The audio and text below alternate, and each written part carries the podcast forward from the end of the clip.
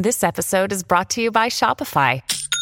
Forget the frustration of picking commerce platforms when you switch your business to Shopify, the global commerce platform that supercharges your selling wherever you sell. With Shopify, you'll harness the same intuitive features, trusted apps, and powerful analytics used by the world's leading brands. Sign up today for your $1 per month trial period at shopify.com slash tech, all lowercase. That's shopify.com slash tech.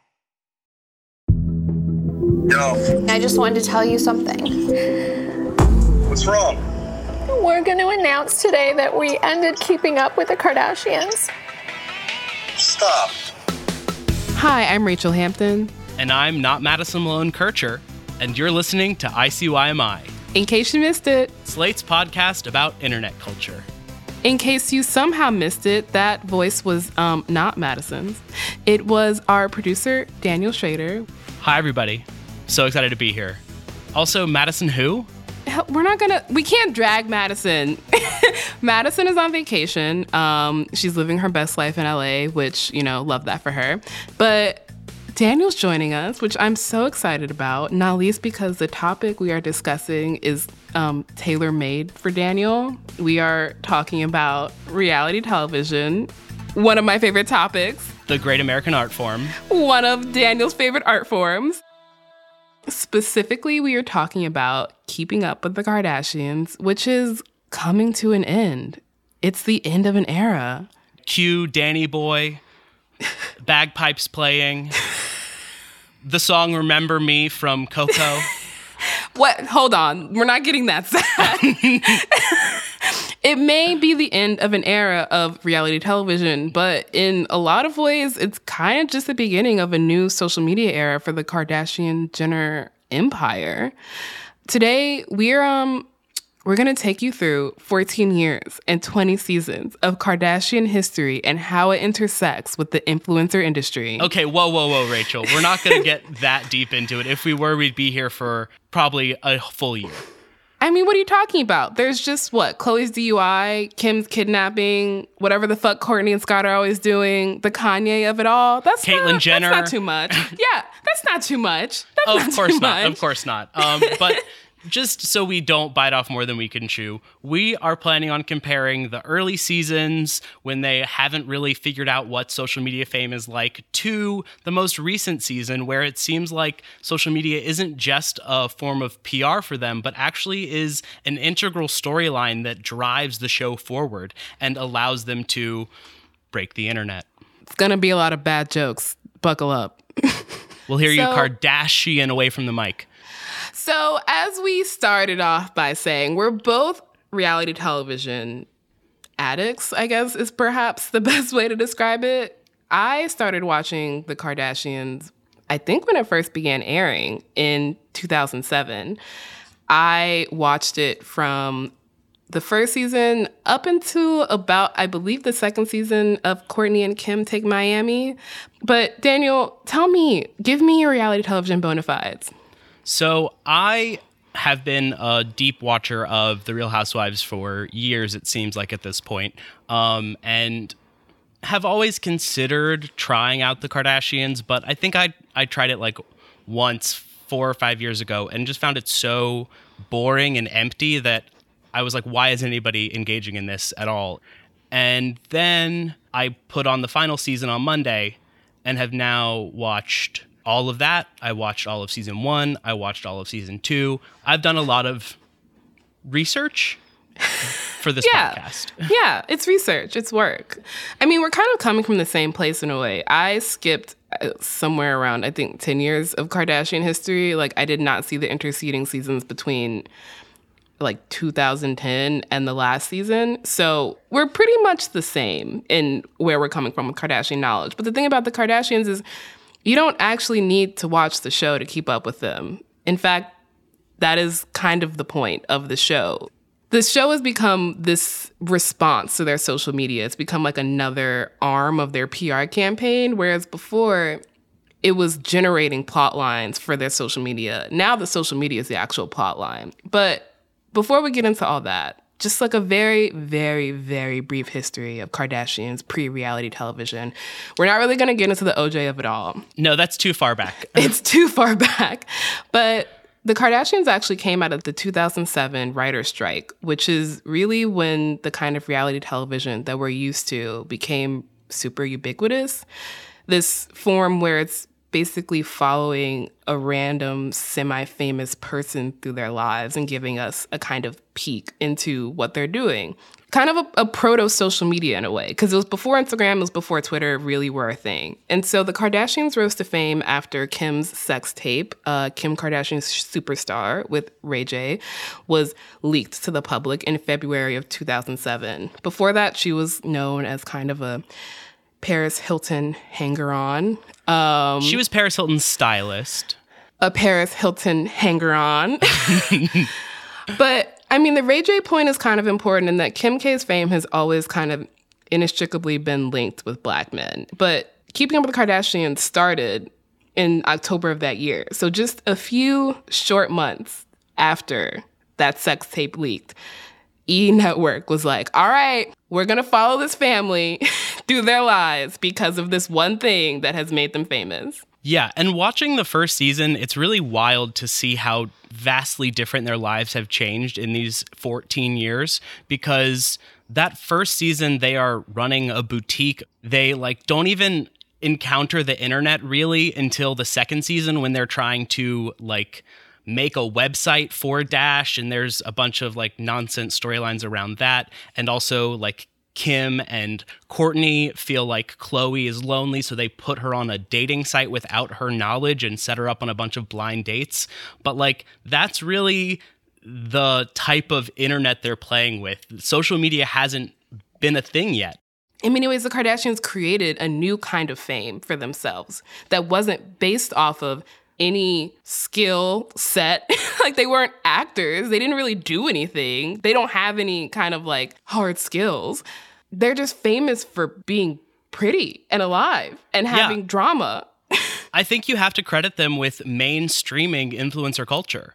Oh, 100%. They created a new kind of like socialite fame where before you had to be like the child of like a Vanderbilt but the Kardashians created this thing where you could just be famous for existing because you were pretty and you take good photos on Instagram. Honestly, when I first heard about them back in probably like the mid 2010s, I wasn't aware of who Robert Kardashian was as the lawyer in the OJ case. I was aware of them as like yeah. cultural influences themselves. I knew mm-hmm. of Kim because of her connection to Kanye, because of her breaking the internet in 2014 because of all of these other, th- according to Paper Magazine, um, all of these like iconic modern cultural moments as opposed to like their old connection to fame. Yeah. I mean, speaking of breaking the internet, we are now going to zoom through another very brief timeline of internet events between that first season where there was no internet and this most recent season where the internet is perhaps the only real storyline on the show besides the show ending. There's the Break the Internet cover. There's the Bound 2 video with Kanye. Do you remember when that came out? Oh, yes. Of course. That was just such a moment in time. And like then I remember green screen with them on a motorcycle or something. Yes. What you doing in the club on a Thursday?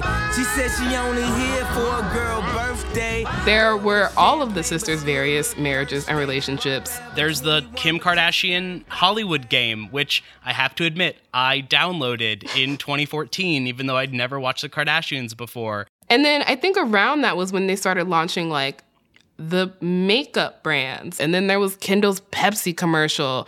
And then there was the Skims kimono controversy.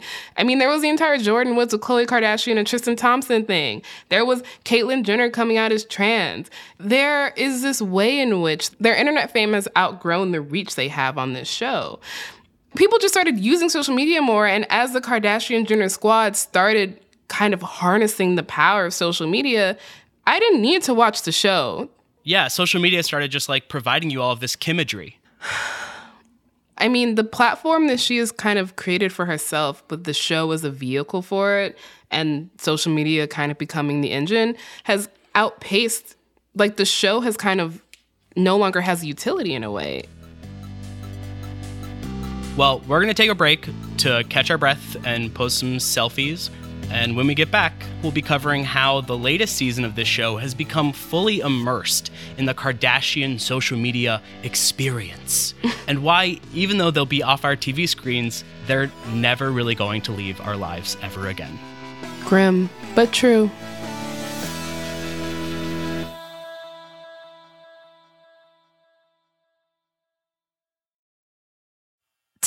Not being able to get a hold of anyone when you have questions about your credit card? With 24 7 US based live customer service from Discover, everyone has the option to talk to a real person anytime, day or night. Yes, you heard that right. You can talk to a human on the Discover customer service team anytime. So the next time you have a question about your credit card, call 1 800 Discover to get the service you deserve. Limitations apply. See terms at discover.com/slash credit card. This episode is brought to you by Snapple. Welcome to the Snapple mm, Market Auditory Experience. Close your eyes. Imagine you're walking into your neighborhood store. You make your way to the back and reach for your favorite Snapple flavor. You can't wait. You take a sip. Whoa, that's a lot of flavor. Hmm, what flavor are you holding? Now open your eyes and check out Snapple.com to find ridiculously flavorful Snapple near you. Has North ever seen the show? I think like clips on It's- TikTok. She right. sees like it's a popular TikTok where like they they do the crying scene oh. from the, the Bora earrings? Bora. Yeah. Or Right. pretty much all my crying scenes. So she sees that stuff and she'll come in and Yeah. go, Mom, I lost my hearing. My hearing's gone! Oh my god, I'm gonna cry! My god, oh my earring! Oh she'll like God, do that that's as a joke. And I'm just like, you have no idea what that is. Right. Okay, we're back. And as you just heard, the Kardashians have reached singularity with their own online presence. It's just this um, feedback loop where they are responding and reacting to things that are happening online about them on the show that was initially created to make their online presence bigger. Yeah, as we heard in that clip with Scott and Kim talking about North and the other kids encountering the show fully decontextualized from its original content and just as memes on TikTok. Daniel, people are dying. Damn it, I was about to say, Rachelle, there are people that are dying. I knew you were. I had to, I had to beat you to it. I mean, it's just like it's become a meme at this point. Like I, that was one of the thoughts I had watching this final season. I was just like, wow, um, Kim has really stayed true to her ugly crying face because when she's telling the cast, like a producer is just like, we're ending the show. I'm like, oh, there it is. There it is. There's the gift. it's so funny that like her kid and of course this makes sense i just hadn't really thought about it consciously but like of course her kids have and all of the kids in the kardashian universe have only really like encountered the show through memes And it's incredible because it's not something you could have guessed from the very first season. Like, the fame of this family has extended so far beyond the original context of the show that their children don't even need to have seen any of it to have seen the kind of highlights of it. And you can kind of see that in the final season, where compared to the first season, where the kind of storylines are all external, in the final season, they are all just fully within the Kardashian universe. They are largely just problems that only affect the Kardashians and that fully come from the fact that they are online, capital O. and like the thinking is always about like how is this affecting my online brand and that's why honestly i think kourtney is she's an interesting case in this most recent season because of her friendship with former subject of the show addison, ray Addison Ray. Yes, when Addison Ray showed up, I was just like, it's this cross generational influencer moment. They are of such different cross times. generational They are of such different times on the internet. I mean, like, no, you cannot imagine when you're looking at the way the Kardashians came up to then see Addison Ray's trajectory later on, which is like a diff- a completely different format, a completely different app, but also very much kind of the same mold, which is this person who is aggressively average in many ways besides being rich and white, just creating this massive platform for themselves off of these apps. and off of the black people's creations Yes, on those yes, apps. Addison yes. Ray, as our episode that we did a few months ago, we interviewed TikTok dance creators that were black children that Addison gained fame from doing their dances herself. Yes, exactly. And it's like, so in so many ways, they seem so different, but are ultimately the same. And I, I wonder if that's why they get along so well. But it is, it's so wild just watching them interact and seeing Kourtney be like, because the way Addison Ray is introduced is that I believe Kourtney knows David Dobrik. Yeah, we actually have a clip where Kourtney is talking about how much her 11 year old son, Mason, loves him. Who is this guy you wished a happy birthday to? Oh, David Dobrik. But who is that? He's just like a YouTuber. Is did Addison bring him in? Like, how did you? meet No, him? no, that's how I met Addison. Got it. Was through him. Mason loves his YouTubes. Mm-hmm. Him and then Harry was like, "Oh my god, I'm friends with him." So we called him on FaceTime, and then he was like, "Why don't you guys come over on Sunday?" He knew that Mason loved Addison, so he brought her and had her hiding in the trunk of his car. And he was like, "Mace, who's your favorite TikToker?" And then he was like talking about Addison, and then Addison was hiding in the trunk. And then she like popped out at the end, and then Mason was like, "Oh my gosh!" Mason loves his YouTubes. I, th- I think it's so funny that it seems like Kourtney is indulging so much in the uh, YouTuber influencer economy to stay connected to her children. Yeah. I mean, in some ways, it's like, are you actually divorced from this specific sect of the influencer economy that you have partially, you know, pioneered? And to hear Kim just be like, who is that? And it's like, oh, you don't actually have to be up on any of this stuff anymore. I mean, it makes me wonder who's kind of gaining more out of each interaction. Addison doesn't need them and they don't need her. And so it's like, is this genuine or is this a business relationship? I think maybe three or four years ago, it kind of would have been unthinkable to have an influencer in the room with the Kardashians and think the Kardashians are not obviously like helping their brand. And I do wonder how much of the show ending has to do with the fact that, in terms of kind of influencer stardom, the show isn't actually helping much. Well, and like for all that I really enjoyed this most recent season, and it's kind of what made me want to go back and watch old seasons of it, I think that the just amount of social media plotline shows how much less they actually have to work with than they did in the past. Everything feels too tied up in like what's already played out online, as you mentioned earlier in the show, like them messaging about quitting the show. They have this whole conversation about like, should we keep doing it? Should we not? And that then turns into a like, how do we message together on our social media pages about this decision? And so then the plot line of the episode that we are watching is about how they are announcing this thing that we already experienced them Mhm. announce five, six months ago. So we have about 30 minutes before the news is going to be online, and we have to use those 30 minutes to try to tell the world this is all coming to an end. I know how upset I am about the show ending, but for some reason, I just always forget how many lives the show has touched. People, you know, they love the show, and so we're all. I mean, what's so interesting about the show is that pretty much for the last decade of the show's run, because of like the inherent filming delay, the show has just become a way to respond to the social media headlines we've already seen. And so it has this built in hype because something like the Jordyn Woods scandal would happen, or Kim's kidnapping, or the Kylie Pepsi commercial, or the announcement of the show ending would happen. We would see it play out online, and then you would know be addressed as a plot line on the show. And it it ended up becoming a way for them to just message the story. Like the show was a vehicle for them to address what was already happening on social media. And so in many ways, the show was not actually about them. It was about, or it wasn't about what was happening in that moment. It was a way to just respond or just be an extension to their social media rather than the first half of the show where it was the other way around. So the fact that the show's managed to continue with the level of kind of access we have to their lives through Instagram and TikTok and Twitter and still become this access that people still want. Wild.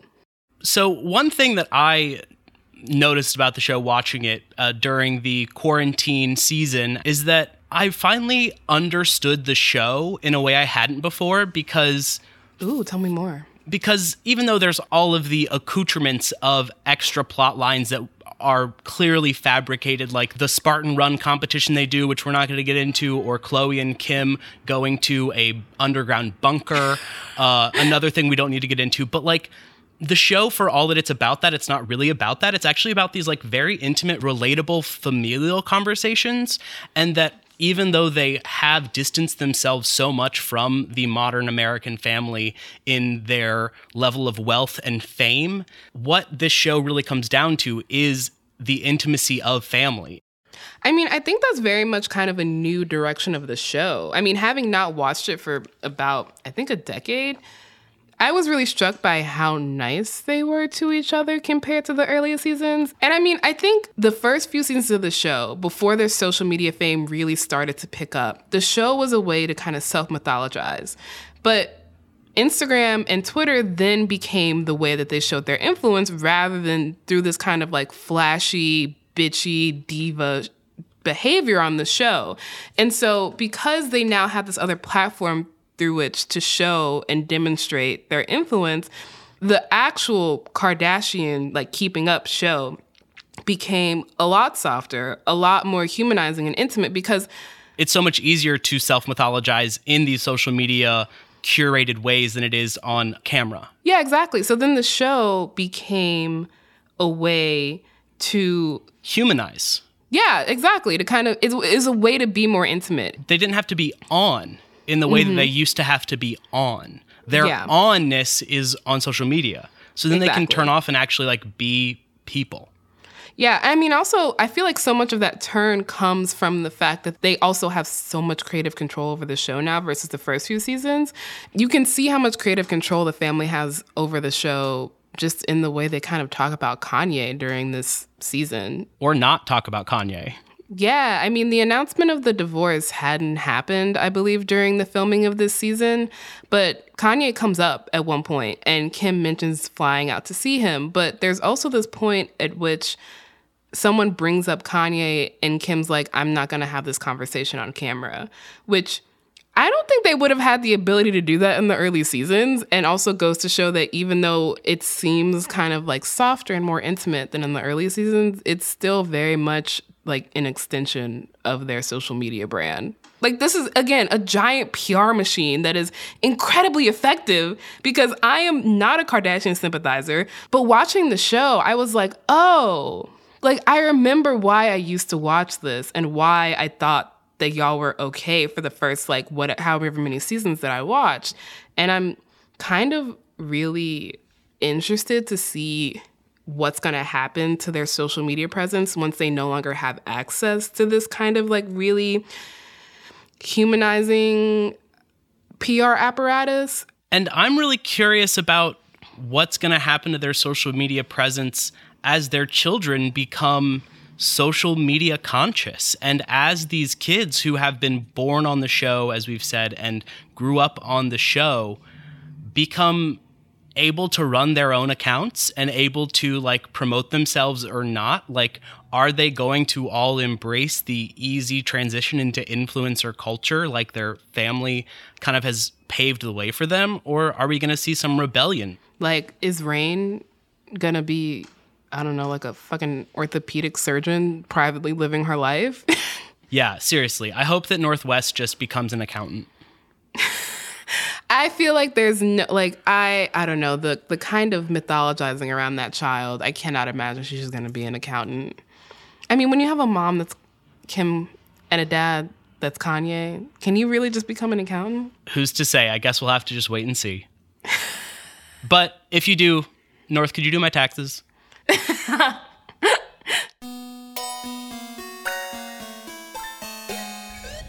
Okay, that's a show. We will be back in your feed on Wednesday. So definitely subscribe. It's free and the best way to never miss an episode. Madison will be back for the next episode. So, you know, you'll get her sweet dulcet tones back. R.I.P. me. R.I.P. Daniel. In the meantime, leave a rating and a review in Apple Podcasts. Give us five stars if you're so inclined. And if you're in a group chat that, you know, asks for podcast recommendations, tell your friends about us. If you've got, you know, a reality television show that you want to talk to us about, An Instagram post that you think is about to break the internet? or you just want to know what poosh is, drop us a note at ICYMI at slate.com or follow us on Twitter at ICYMI underscore pod. ICYMI is produced by me, Daniel Schroeder. Our supervising producer is Derek John. Forrest Wickman is Slate's culture editor, and Gabe Roth is editorial director of audio. See you online. Or not. I feel like I didn't actually get enough bad jokes in this show. you did, don't worry. I'm still thinking about generational. Jesus fucking Christ. This is the story of the one. As a maintenance engineer, he hears things differently. To the untrained ear, everything on his shop floor might sound fine, but he can hear gears grinding or a belt slipping. So he steps in to fix the problem at hand before it gets out of hand. And he knows Grainger's got the right product he needs to get the job done, which is music to his ears. Call, click Grainger.com, or just stop by. Grainger, for the ones who get it done.